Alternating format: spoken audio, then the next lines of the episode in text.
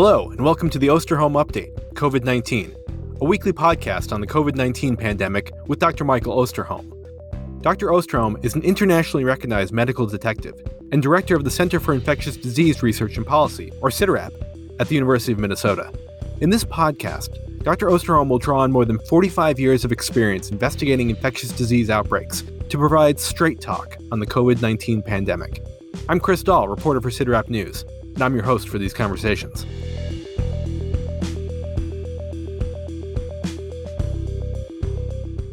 It's December 10th, and though the United States is currently in the midst of the worst phase of the coronavirus pandemic since the virus first came to our shores, by this time next week, we could be looking at a much brighter future. Later today, the Food and Drug Administration's Vaccine and Related Biological Products Advisory Committee will meet to review data on the COVID 19 vaccine from Pfizer and BioNTech. An emergency use authorization could come within days of that meeting. Then, distribution of the initial doses of the vaccine to healthcare workers and nursing home residents will begin. It's a time of hope. But amid that hope, there are going to be challenges.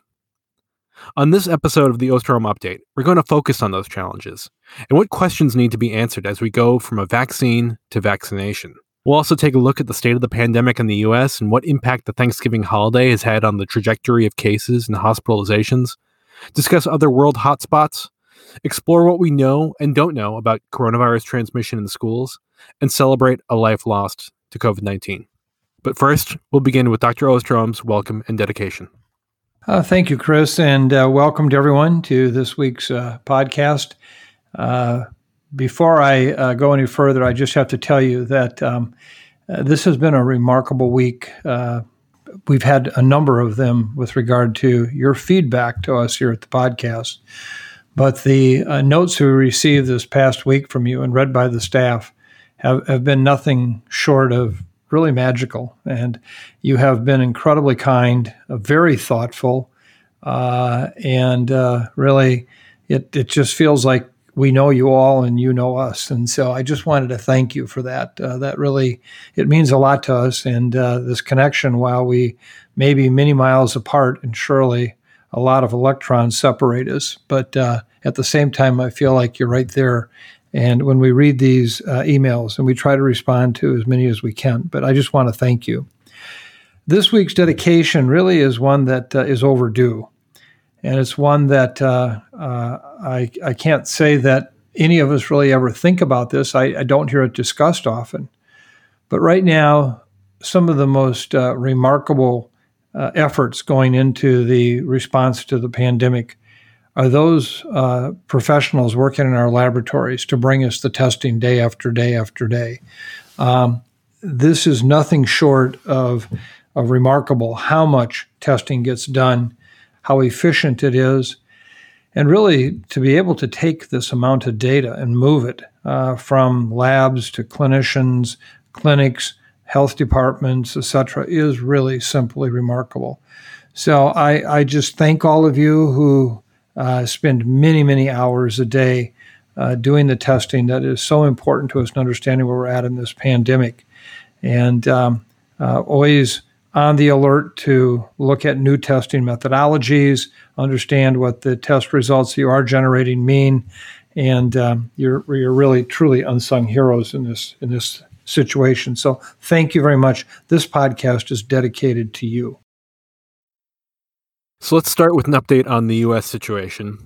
We're now averaging more than 200,000 new infections a day. More than 102,000 Americans are hospitalized with COVID 19. And there have been many days with well over 2,000 deaths. And yet the Thanksgiving spike doesn't seem to have hit yet. So, Mike, what are you seeing in the data and, and what are your concerns about the coming weeks?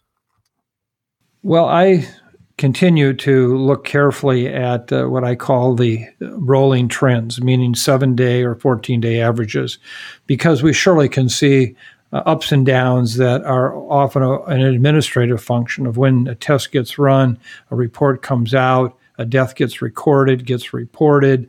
Uh, and so to hang on every day uh, is, is really a challenge. Um, so, but if you look at across the board uh, for the past uh, seven days, uh, you'll see that case numbers are up by 17%, as you pointed out, well over 200,000. Remember when 32,000 cases was an unrealistic, unbelievably high number. Man, if we could only be back there again. And I continue to fear that, as we'll discuss in a moment, that one day we'll look back and say, man, wasn't 200,000 cases a day a much better number?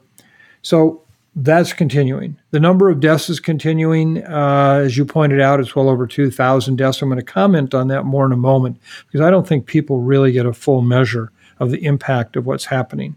Deaths are up 47% over seven day averages. And the number that continues to really sit front and center for me uh, is the 102,000 plus hospitalizations, up 23%. Now, again, I want to remind all of us this is a reminder day after day. Every one of these numbers is a loved one in someone's life. Every one of these numbers had a, mo- a mother and a father. And far too many of these numbers died alone, but for the hand of an incredible healthcare worker. We can't forget that. Um, but I look at these numbers and hospitalizations, for example, and I can just see them going up substantially uh, in a way that is surely going to bring a number of our healthcare uh, providers literally to a point of being overwhelmed to the they just can't take more patients. In a sense i hate to say collapse because it's not going to collapse they'll still provide care but basically the healthcare system we know won't exist and I think we talk about that in a moment, what's happening. Right now, we're seeing cases increase in 40 states and increase substantially. It's down in 10 states uh, from still high numbers, but coming down some. Of those 10, five are South Dakota, North Dakota, Minnesota, Wisconsin, and Iowa, this upper Midwest area that got hit uh, initially uh, and then started to come down. I'm going to come back to these in a moment because I think they actually uh, are going to change again. And then we have one where the case numbers have stayed low and continue to be low, and that's the state of Hawaii. Congratulations to you. Uh, please keep it up. But I, I want to share with you that uh, when we think about the issue of what's going on, you know, we talked uh, last time about the Thanksgiving uh, activities and the fact that there was such substantial activities going on.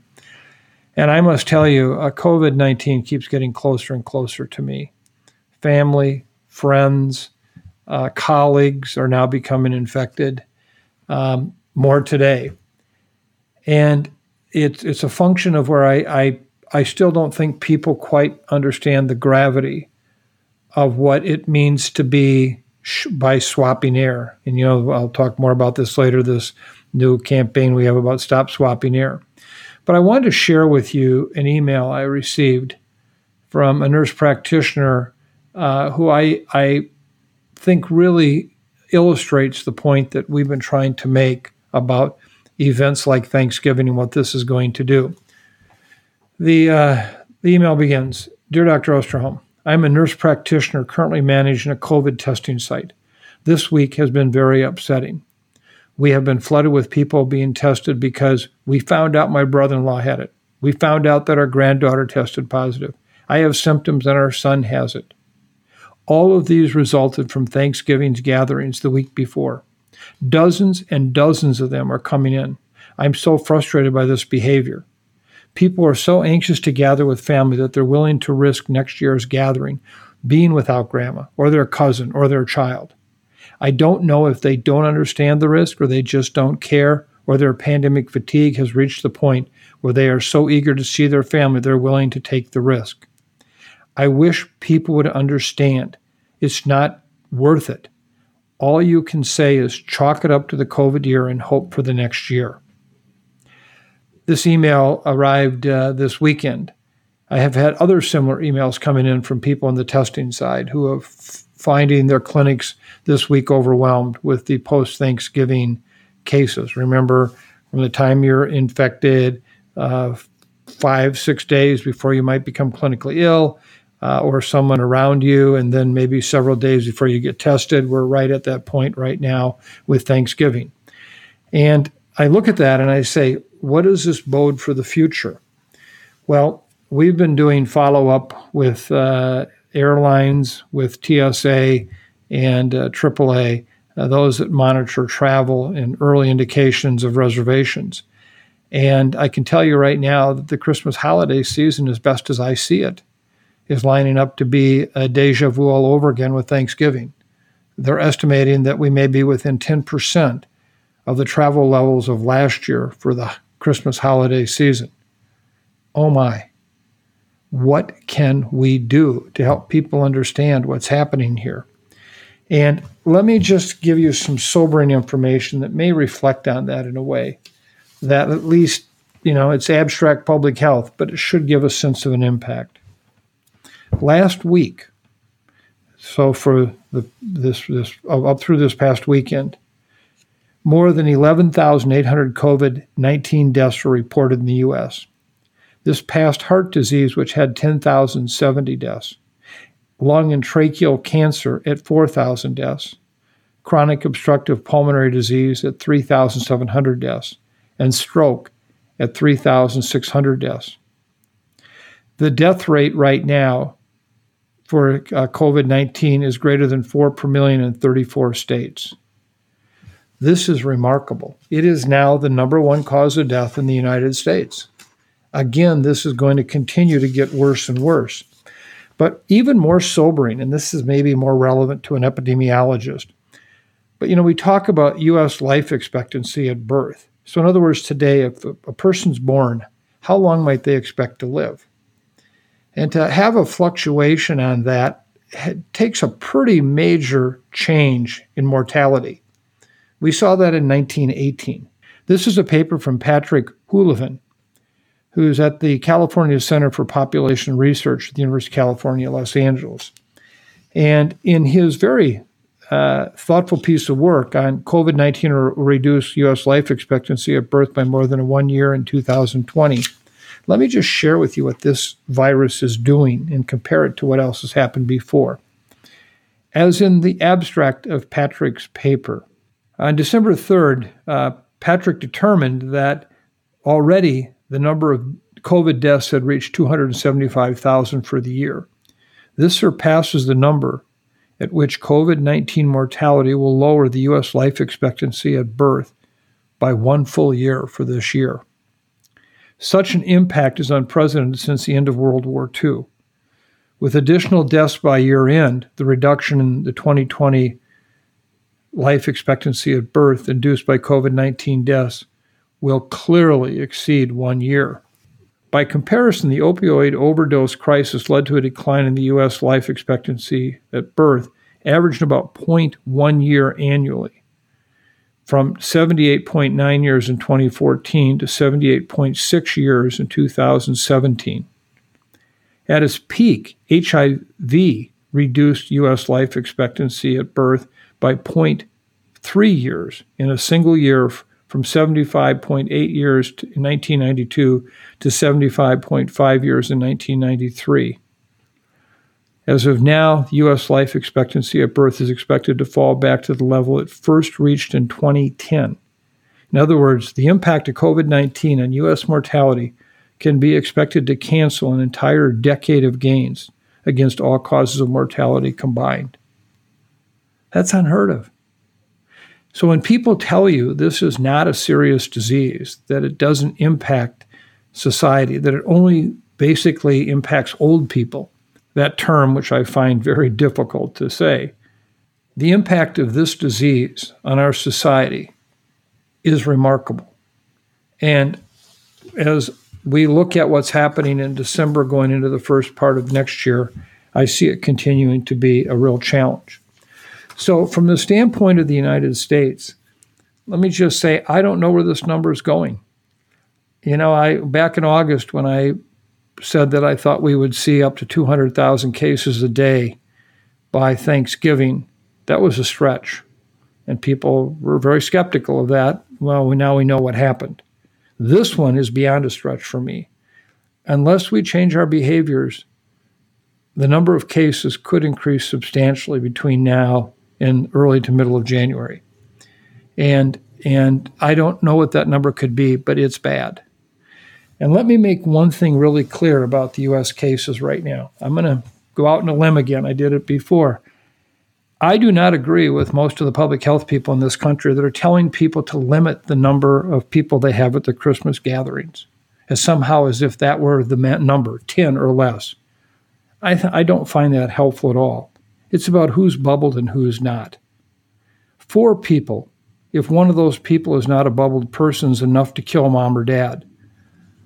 And we have to just be honest about this. This is our COVID year. This is a tough love for ourselves, not just those who we truly love. And so I think that anybody who says, well, you know, if it's under 10, uh, we can get together, and there's a number of very prominent people saying that, including, uh, you know, organizations. I think that's wrong. It's a mistake. These are the same people who said that before Thanksgiving.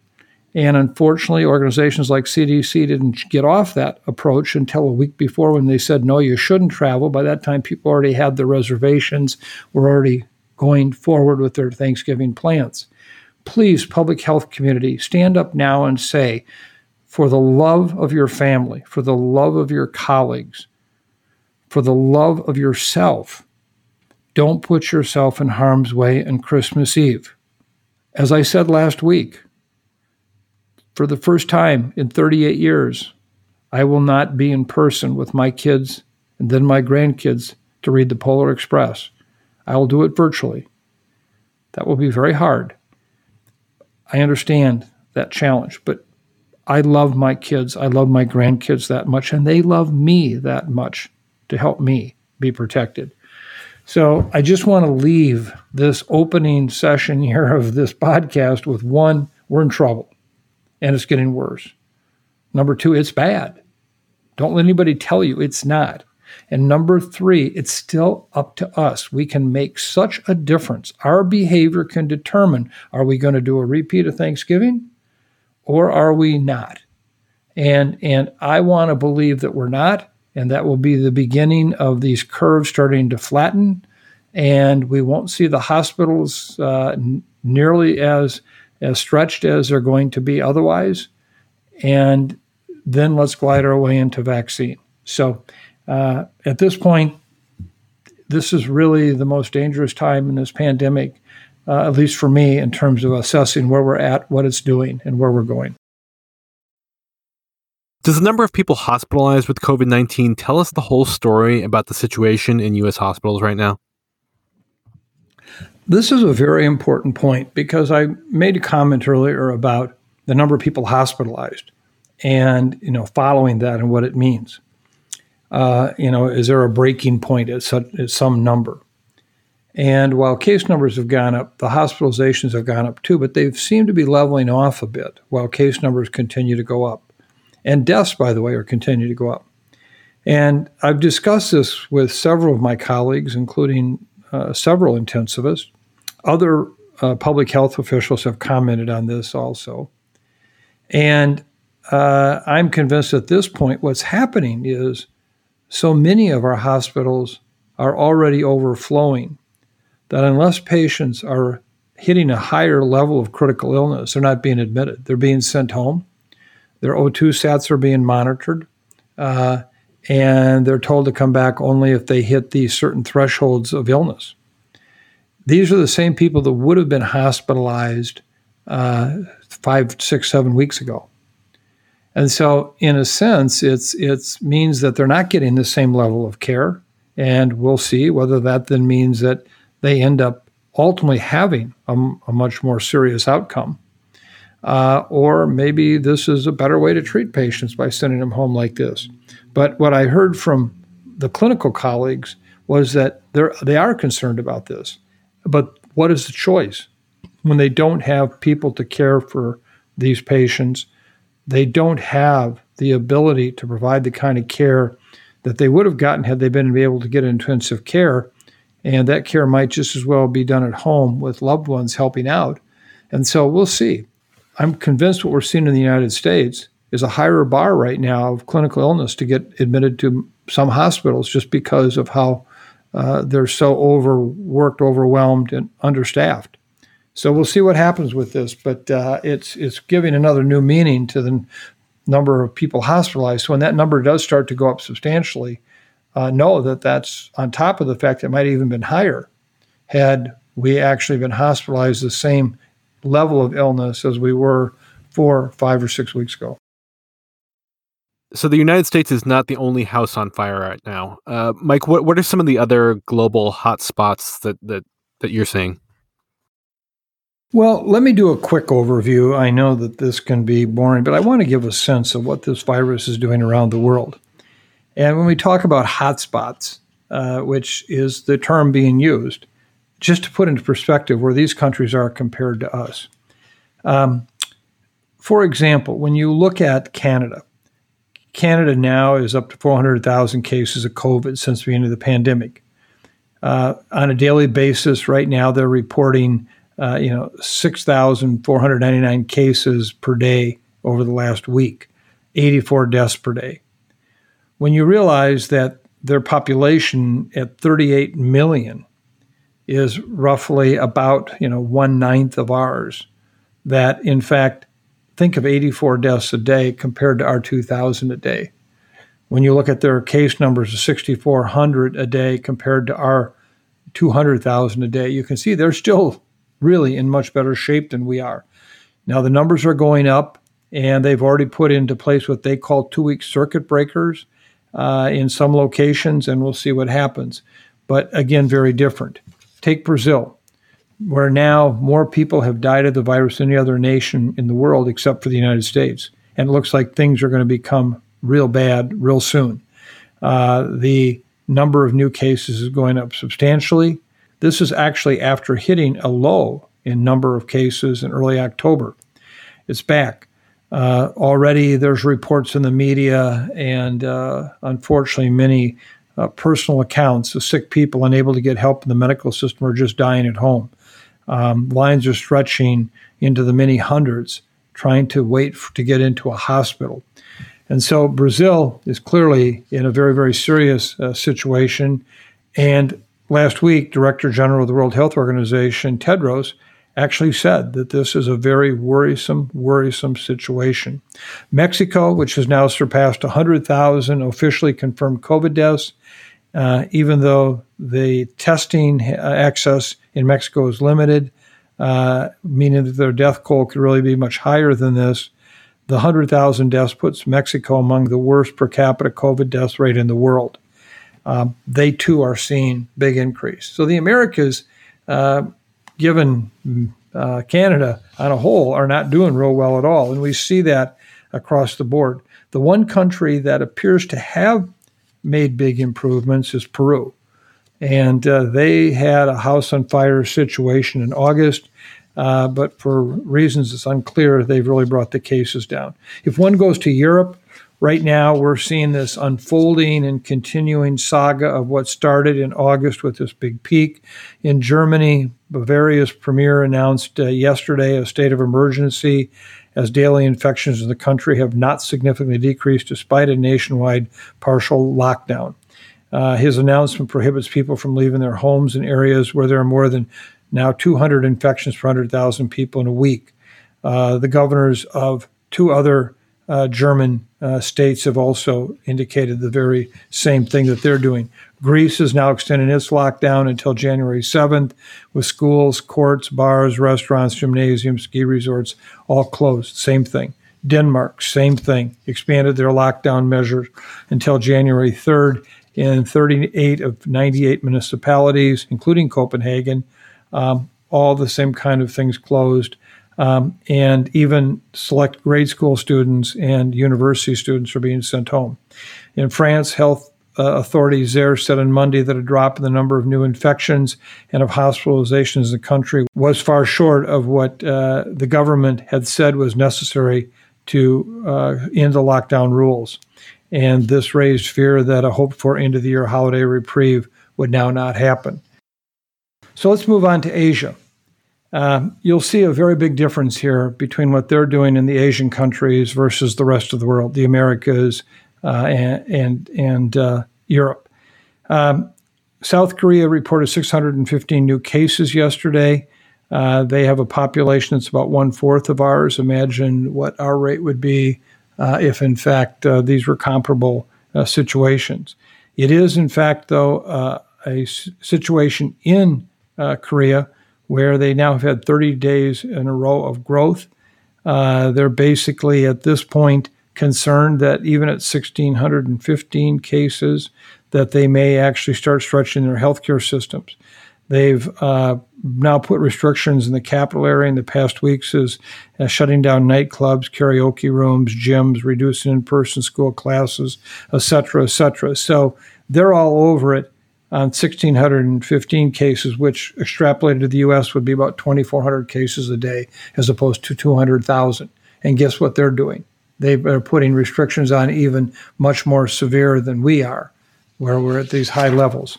Japan, uh, here again, a population of, of 126 million, uh, about uh, basically, uh, given the U.S., we're only two and a half times larger. Uh, there right now uh, has a total of 2,335 deaths as of December 7th. That's less deaths than we're seeing per day right now in the United States. Um, and they are seeing an increase in cases, but it's still at that level uh, that would uh, be very far short of anything we're seeing in the United States. Uh, Singapore has basically uh, not had any real case activity since August. And Australia yesterday actually celebrated the opening of their Christmas holiday with full opening of their economy after having really stomped that virus down this summer. Uh, and so here is a country that successfully contained it, a democracy, not an autocratic country. And uh, that's where they're at. Let me just say a few words about uh, Africa because this keeps coming up over and over again. Um, the number of daily new cases there has been rising gradually since September, although there's a lot of variation across the continent. Um, you know, the reported death rate per capita has been quite low compared to other parts of the world, and and this is despite a weak health infrastructure in many African countries. Um, part of the reason for this is potentially the relatively young population in Africa. More than 60% of the African population is under age 25. Amazing. And so that may account for part of it. There really, uh, according to the African CDC, there have been really three main trajectories in African countries. Those that never flattened the curve or had low case numbers until August when cases rose significant. These include countries like Tunisia, Morocco, and Libya. Now, there are those that flattened the curve after cases peaked in July, South Africa and Kenya. And although even there, they're starting to see cases rise again. And finally, those who have had sustained decline in cases over time, only Senegal and Equatorial Guinea have shown that. So, really, if you look worldwide, case numbers are continuing to increase substantially in almost every location around the world. Uh, the one area where they're increasing, but relatively at a much lower level, is Asia. And I think this just goes back over and over again to their willingness to exercise control measures. And I think this is a lesson for us in terms of trying to get our economy back, trying to basically bring the public back to all those things that they want. We, in many cases, have been our own worst enemy in not doing early aggressive intervention to drive case numbers down. Is it the American independence? I don't know. Is it the unwillingness to have a national plan that uh, really provides that leadership is exactly what to do? I don't know. But uh, I think countries around the world are now beginning to separate out into those that are willing to really take steps to reduce case transmission and those that are not. And in the end, I guess the only thing that's going to become common among all of them is hopefully one day we all have lots of vaccine use. So, speaking of vaccines, we are on the cusp of emergency authorization of the Pfizer BioNTech vaccine, and that could quickly be followed by authorization of the Moderna vaccine. So, a big part of this journey has nearly been completed. But, Mike, you've noted that what you're concerned about now are the last mile of this journey and the last inch. So, let's start with the last mile. What does that look like? Well, when I'm talking about the last mile, I'm actually talking about that part of the journey from the manufacturing plant and the distribution center to the ultimate clinic where this vaccine will arrive or wherever, pharmacy, and to be delivered. And we've all been aware of the challenges with these messenger RNA vaccines in terms of temperature, particularly the Pfizer vaccine. Moderna obviously doesn't have nearly the same challenges. And how are we going to distribute these? In healthcare uh, settings today, where the house is on fire in these hospitals, how do we actually take workers who are not available because they are dealing 16 hours a day with patients to have them become both vaccinators and vaccine recipients. And what happens if you're a vaccine recipient and you get that sore arm, and uh, which is going to happen in 15 to 20 percent of people? Can you work the next day, etc. So I worry because that's the part where the challenge is how do you how do you deliver that vaccine? How are we going to deliver it in long term care? Uh, what's going to happen? A lot of people have put a focus on this piece and I think that's fair, but uh, as I will comment in a moment, I don't think that is the most critical piece. Now, one issue about the last mile is the fact that how much vaccine are we going to have? Originally, there were early promises of a vast stockpile before the end of 2020, uh, and that has fallen far short. Now, instead of a delivery of 300 million or so doses of vaccine, as had been promised immediately after emergency use authorization approval and before the end of the year, now the administration saying that we may have 35 to million such doses by the end of the year. At this point, the state still needs support for their vaccine efforts, meaning they've received federal support for planning, but they don't have the financial support to hire people to go and be to do many of these vaccination clinics that will be required for public health to do. Uh, so at this point, the, the last mile is working itself out. I think it's still going to be very bumpy, but it's not going to be the challenge. The challenge is the last part, that what I would call the last inch. And what does that last inch entail, Mike? Well, let me just start out with a, I think, a a, a warning shot that gives us a sense of what we're up against. In early September, officials in South Korea announced a really quite ambitious plan to vaccinate 30 million people against influenza, 10, 10 million more than they had the previous year. And really, their, their whole intent was an increase aimed at keeping down the rates of flu while the country was battling coronavirus. But uh, unfortunately, life got in the way.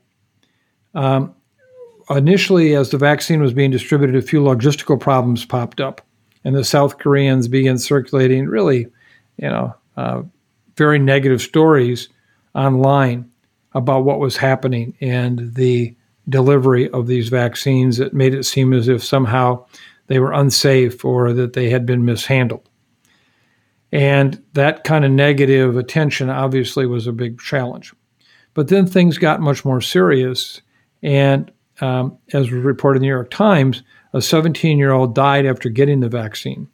Um, and we saw additional stories then appear where more deaths started to be reported.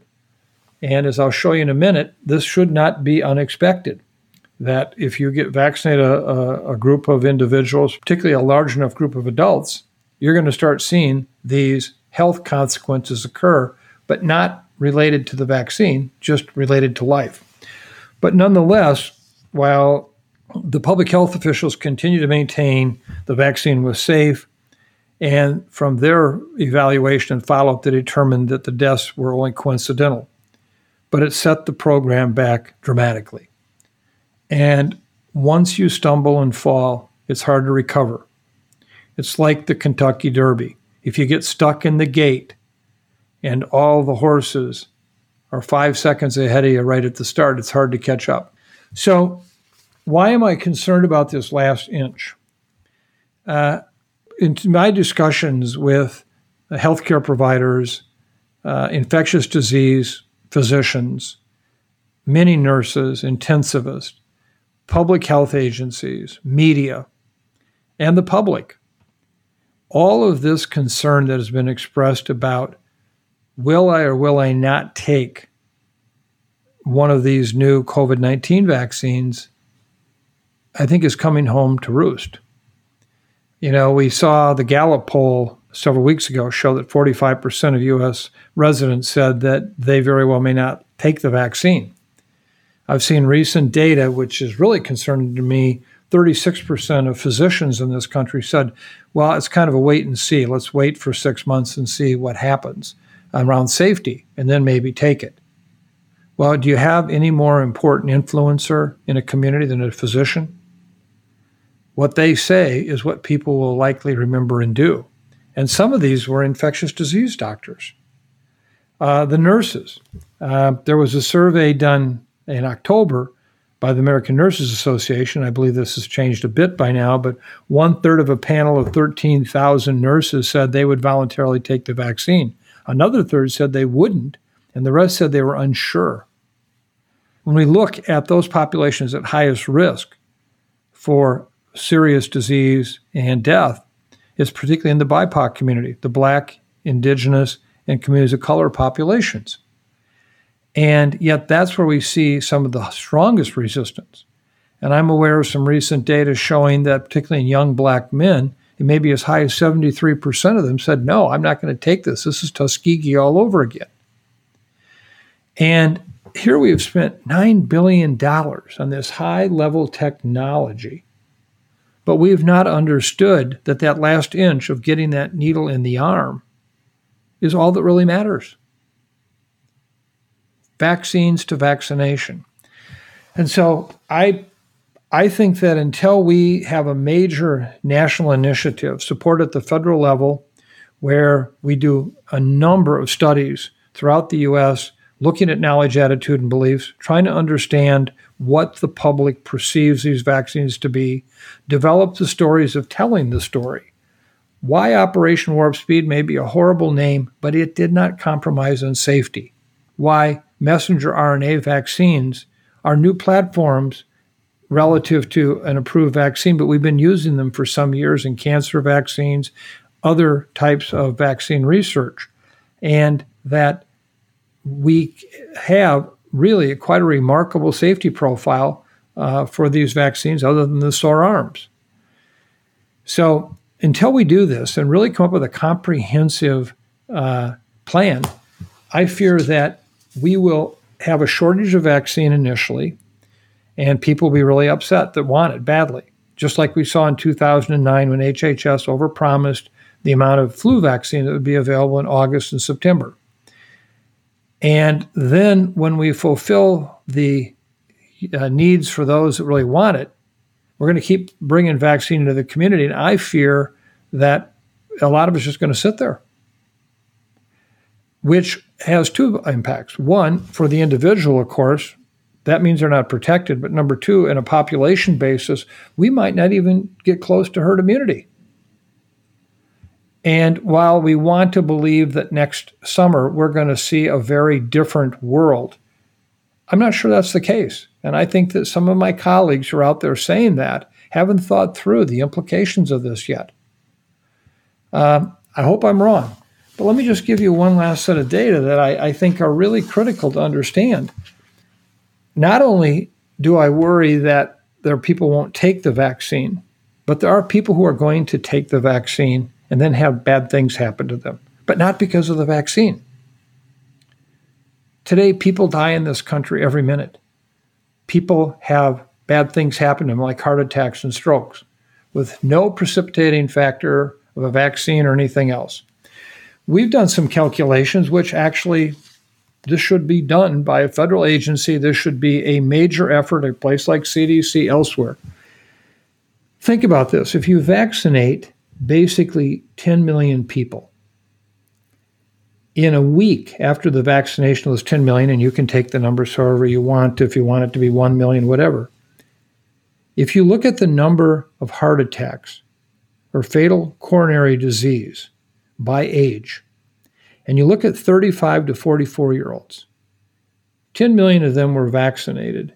In the following week, you'd have 240 that would either die from a heart attack or fatal coronary heart disease.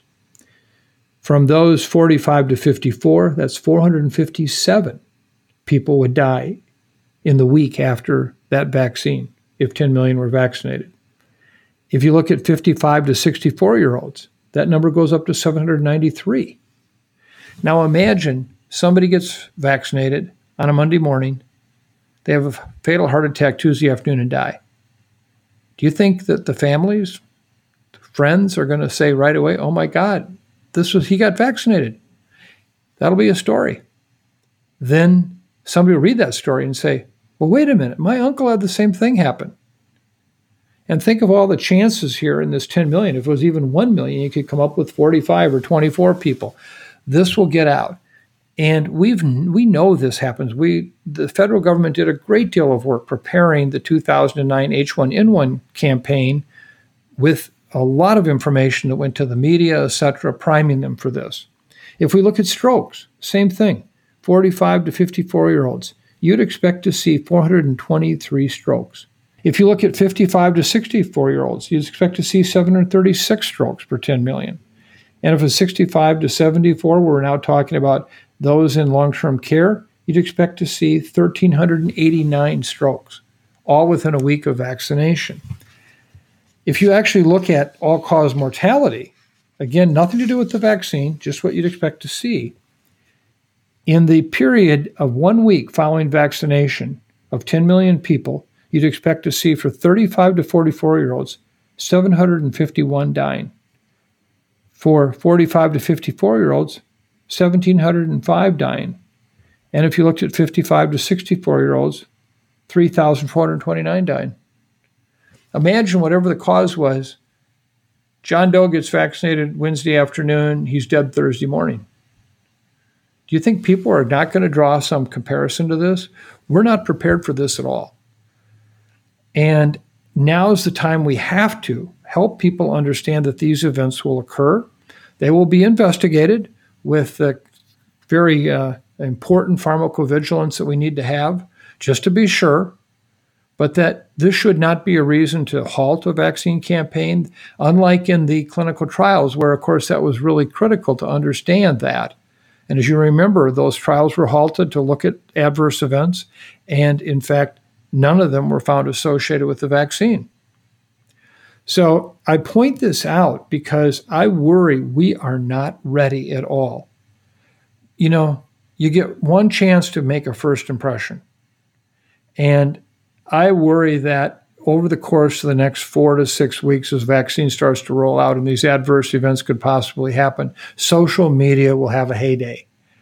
And it won't be long before it'll be a front page story on every newspaper, it'll be on every cable news show that, in fact, oh my, we had three heart attacks yesterday with people who got just got vaccinated.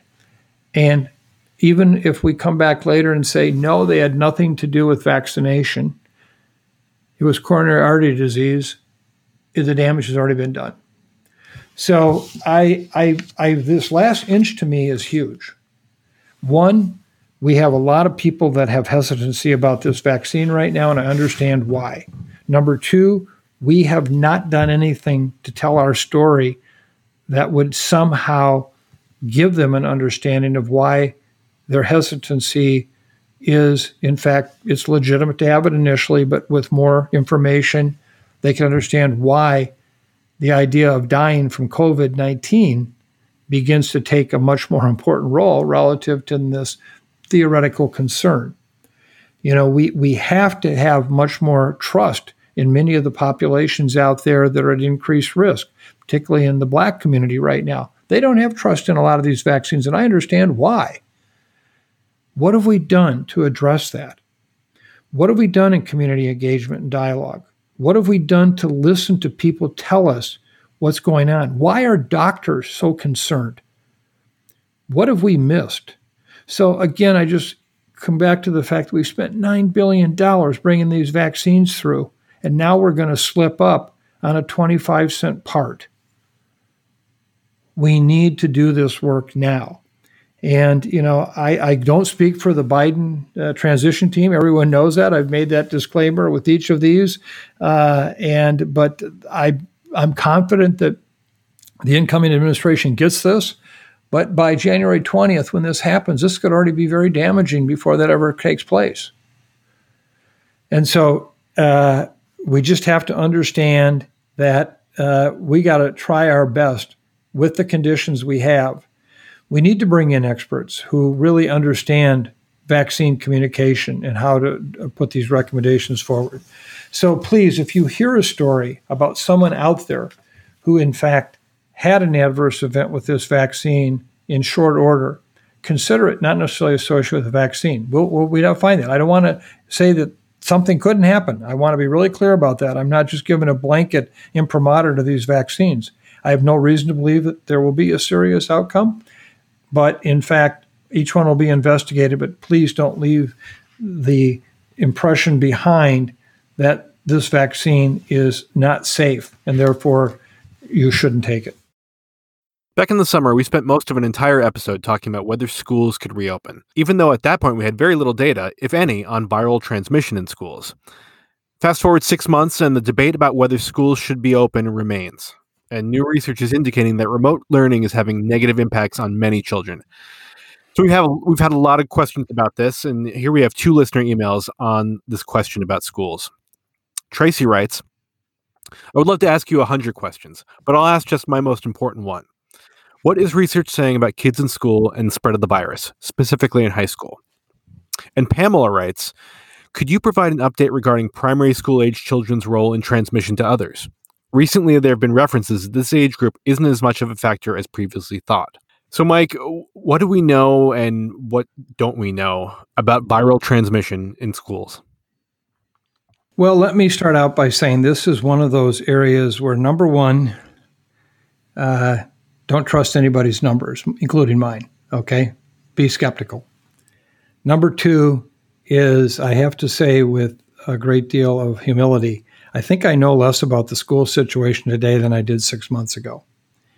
And uh, I'm afraid that there are many people out there right now, all who have various points of view, that are sharing those points of view with some certainty when I don't think they have uh, the grounds to stand on to be so certain. What I'm talking about is number one, kids. I find that term terribly unhelpful. We're talking about children, zero to four, five to nine, adolescents, 10 to 14, 15 to 19, young adults, 20 and older. And yet they all get lumped in as kids. Study after study does that. Uh, you know, I, it's like nails in a chalkboard to me when I see that because it does very definitely appear that the epidemiology or what happens to kids who get infected, what they do to transmit the virus, and the concerns that they have are very different by these age groups. So we got to talk, stop talking about schools and kids. We got to talk about school age kids and the programs that they're in. Number two, we have to understand the impact that having distance learning is having on each of these different age groups and what that may mean in terms of how we assess the risk benefit of being in school or not being in school. Um, let me begin. I've been through so many studies. I have been involved with so many discussions in different states about opening schools, reopening schools, closing schools. Nine out of the 10 discussions have all been about politics. It's not been about science. It's people wanting to find the data that support their point of view. And I understand that. That's not a bad thing. And in many cases, their point of view is, is that it's so important to get kids back in school. What can we do to do that safely? Well, they did this way in Europe. They did this here. They didn't do this here. Doesn't take into account at what part of the outbreak that they were looking at, you know, when cases were out of control in a community, when they weren't, etc. But let me just say what I've come to conclude. Number one, all kids are at about equal risk at this point of getting infected and being infectious potentially. Let me just give you some data from the Minnesota Department of Health. My colleagues there, who I have the utmost respect for, who have really wrestled with this issue and have done as good a job of anybody in a statewide level trying to pull together the information.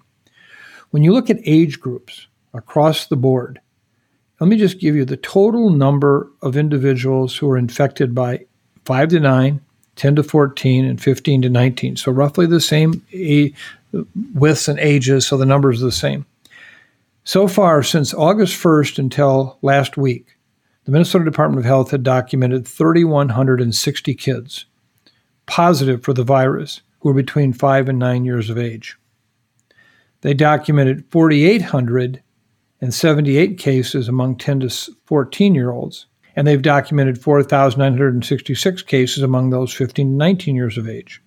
Surely a, a, slightly lower number of cases among those 5 to 9.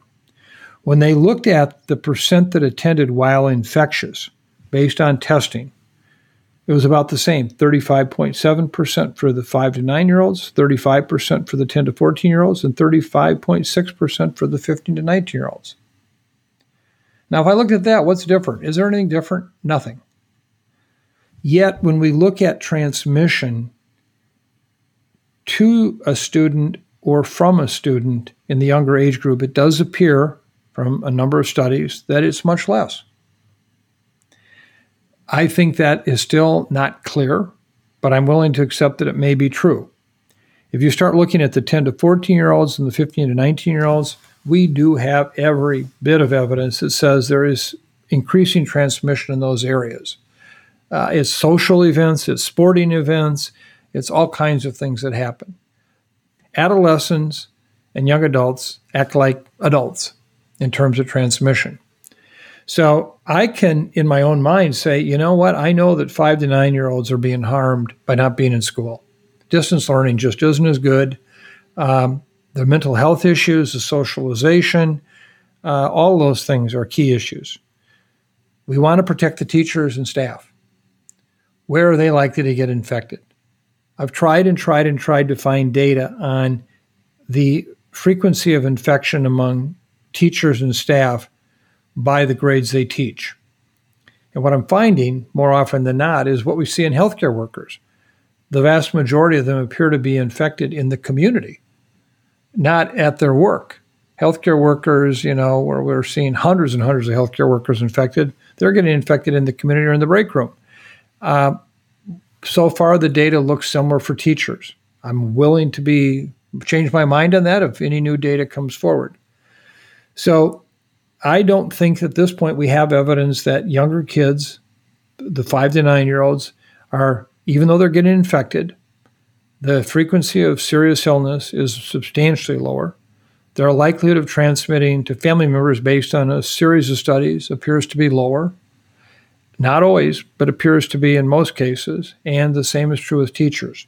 So where do I come down in this? Well, you know, kids, they're they're they're the one thing that we have to take complete responsibility for, and we can't experiment on them as such. I, I've come to the conclusion that I think that five to nine year olds can clearly uh, begin a classroom right now with the appropriate prevention practices in place. Teachers can safely teach, and that uh, basically we can go on with that, and we will have to reassess that over time. Um, you know, I don't want to carve it into stone. On the other hand, I look at the older kids, 10 to 14 and 15 to 19, and I say, you know what? When the house is on fire in the community, these kids are going to be getting infected. They're going to transmit it in the school. And distance learning really is the most valuable way to continue learning, short of all the crises that will occur as a result of quarantine, transmission, teachers' exposures, et cetera, et cetera, in the schools. So I have come down and saying, you know, try it at five to nine year olds, bring them back, let's see how it goes. Uh, I don't want to make that sound like an experiment. We just have to make sure we're monitoring them all the time for safety reasons. And uh, until the case numbers come down, I'm very uncomfortable with 10 to 19 year olds coming back uh, in the classroom when there's this kind of activity in our communities. So do I have hard empirical science on this where I can really argue uh, from an epidemiologic standpoint and take this to the Supreme Court of Epidemiology? No, I can't.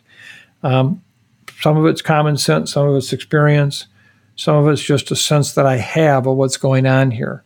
And as someone who has grandchildren in these ages, trust me, this is very personal to me. This is very personal to me. So I wouldn't put a child in harm's way if I thought that, in fact, that was it. I won't take a political position on this. I'll take the data and let that tell me where it's at. So, for what it's worth, I'm I'm going to keep an open mind on this. I will look at it every day, not just every week, every day. And if I see something different, I'll let you know. But in the meantime, I feel uh, that we can open up in most locations the basically kids uh, nine and younger and uh, move forward with that. Last week, we highlighted some acts of kindness that listeners have shared on the Osterholm Update website. This week, we have a celebration of life to share. Who are we hearing about this week, Mike? Well, I want to thank the Reverend Michael Davis, who's a cardiovascular chaplain in the Department of Mission and Ministry at Baylor Scott and White Heart and Vascular Hospital in Dallas, Texas. Uh, Reverend Davis sent us uh, this uh, memorial note, and it was very kind of him. And he went on and said, Hi, Dr. Osterholm team. I wanted to suggest a possible dedication. The family authorized me to share this. James Graves was a transporter for our hospital. He got COVID this past May and was tragically taken from us far too soon. He was much, much beloved for his willingness to do anything to help people. James embodied this in every encounter. He would chat patients up on the way to the OR, to their rooms, and to tests. He never failed to bring a light touch. All of our staff were touched by his death, and they told story after story about him. I know how much he mattered because I provided support to all of them. There are so many heroes in our health systems. Really, the work of environmental services, transport, nutrition services, and other providers is so undervalued. They are often the lowest paid, but day to day they show up, doing really hard labor but they make all the difference. James symbolized the work that they do. Thank you, Reverend Davis. This is such an important celebration here. You know, I so appreciate, and hopefully that has come through over the months that we've been together, the doctors and nurses and the respiratory therapists and the lab techs that all work in the various parts of the hospital, particularly the intensive care area. But we really know that it's people like James that in the end make the trains arrive on time, that are the ones that keep the lights on, and they're the ones that make sure that the others critical members of the health team can do their work. And they often are at the bottom of the pay run. They're often undervalued, as Reverend Davis said. So this is such an honor for me to be able to, to read this celebration about James. And to the Graves family, thank you. I want to remind everybody that our Frontline Families Fund, frontlinefamilies.org, uh, is doing very well right now. We will continue to uh, seek your help uh, as we provide support to those families who have lost a family member uh, who is a healthcare worker to COVID 19. And we will be in touch with, uh, with uh, Reverend Davis to make sure that we follow up with the James's family too. And so, thank you very much, uh, Reverend Davis. This was a really important reminder. And James, thank you for what you did and how you did it. Um, you are remembered and appreciated. And just a reminder to our listeners that if you want to share memories of a friend, loved one, or colleague who's died from COVID 19, please email us at osterholmupdate at umn.edu and tell us what made that person special. Mike, on the Thanksgiving episode, you closed with the lyrics to Over the Rainbow. I understand you have another song about rainbows to close with today. Thanks, Chris. Uh, you know, this is that time for hope. This is the time to envision what our world can be and will be uh, if we just uh, do our part. And uh, right now, we need that hope uh, as we go into the season here of uh, the holidays. Um, these can be tough weeks for people, the darkest days of the year from a sunlight standpoint, and sometimes, as we all know, the holidays. And as much magic as they can be, they can also be very difficult. So um, I want to keep this in that very happy, hopeful mode. And uh, one of my very most favorite songs ever was actually sung by a frog. Kermit the Frog in the Muppet movie in 1979 sang The Rainbow Connection. Of course, we know Kermit was the late Jim Henson. This song reached the number 25 spot in the Billboard Hot 100 in November of 79. 30 other artists have recorded it. It had an Academy Award nomination uh, at the 52nd Academy Award ceremony. It was written by Paul Williams and Kenneth Ascher and literally done in short order. You all can imagine that green frog and what this means. The Rainbow Connection.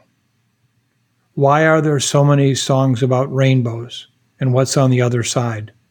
Rainbows are visions, but only illusions, and rainbows have nothing to hide. But so we've been told, and some chose to believe it. I know they're wrong. Wait and see. Someday we'll find it the rainbow connection, the lovers, the dreamers, and me. Who said that every wish could be heard and answered when wished on the morning star? Somebody thought of that, and somebody believed it. Look what it's done so far. What's so amazing that keeps us stargazing? And what do we think we might see? Someday we'll find it the rainbow connection, the lovers, the dreamers, and me. All of us under its spell. We know that. It's probably magic. Have you been half asleep? Have you heard voices? I've heard them calling my name. Is this the sweet sound that calls the young sailors? The voice might be one and the same. I've heard it too many times to ignore it. It's something that I'm supposed to be. Someday we'll find it the rainbow connection, the lovers, the dreamers, and me. Every day, I look for that rainbow connection with COVID 19. When when we get to that place, this will all be behind us. And we will understand that hope was never, never wasted. That to me right now is the message we have to keep remembering. So I just want to thank all of you again for spending your time with us. Means the world to us that you interact as we do and your notes, your messages, your kindness. Uh, we listen to you, we hear you, and uh, I hope your voice comes through in these podcasts because you have provided us a lot to think about and what we need to share. So, with this, please have a great week. Be kind.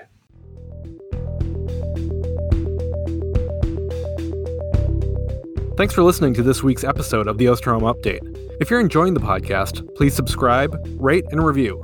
And be sure to keep up with the latest COVID 19 news by visiting our website, cidrap.umn.edu. The Osterholm Update is produced by Maya Peters, Corey Anderson, and Angela Ulrich.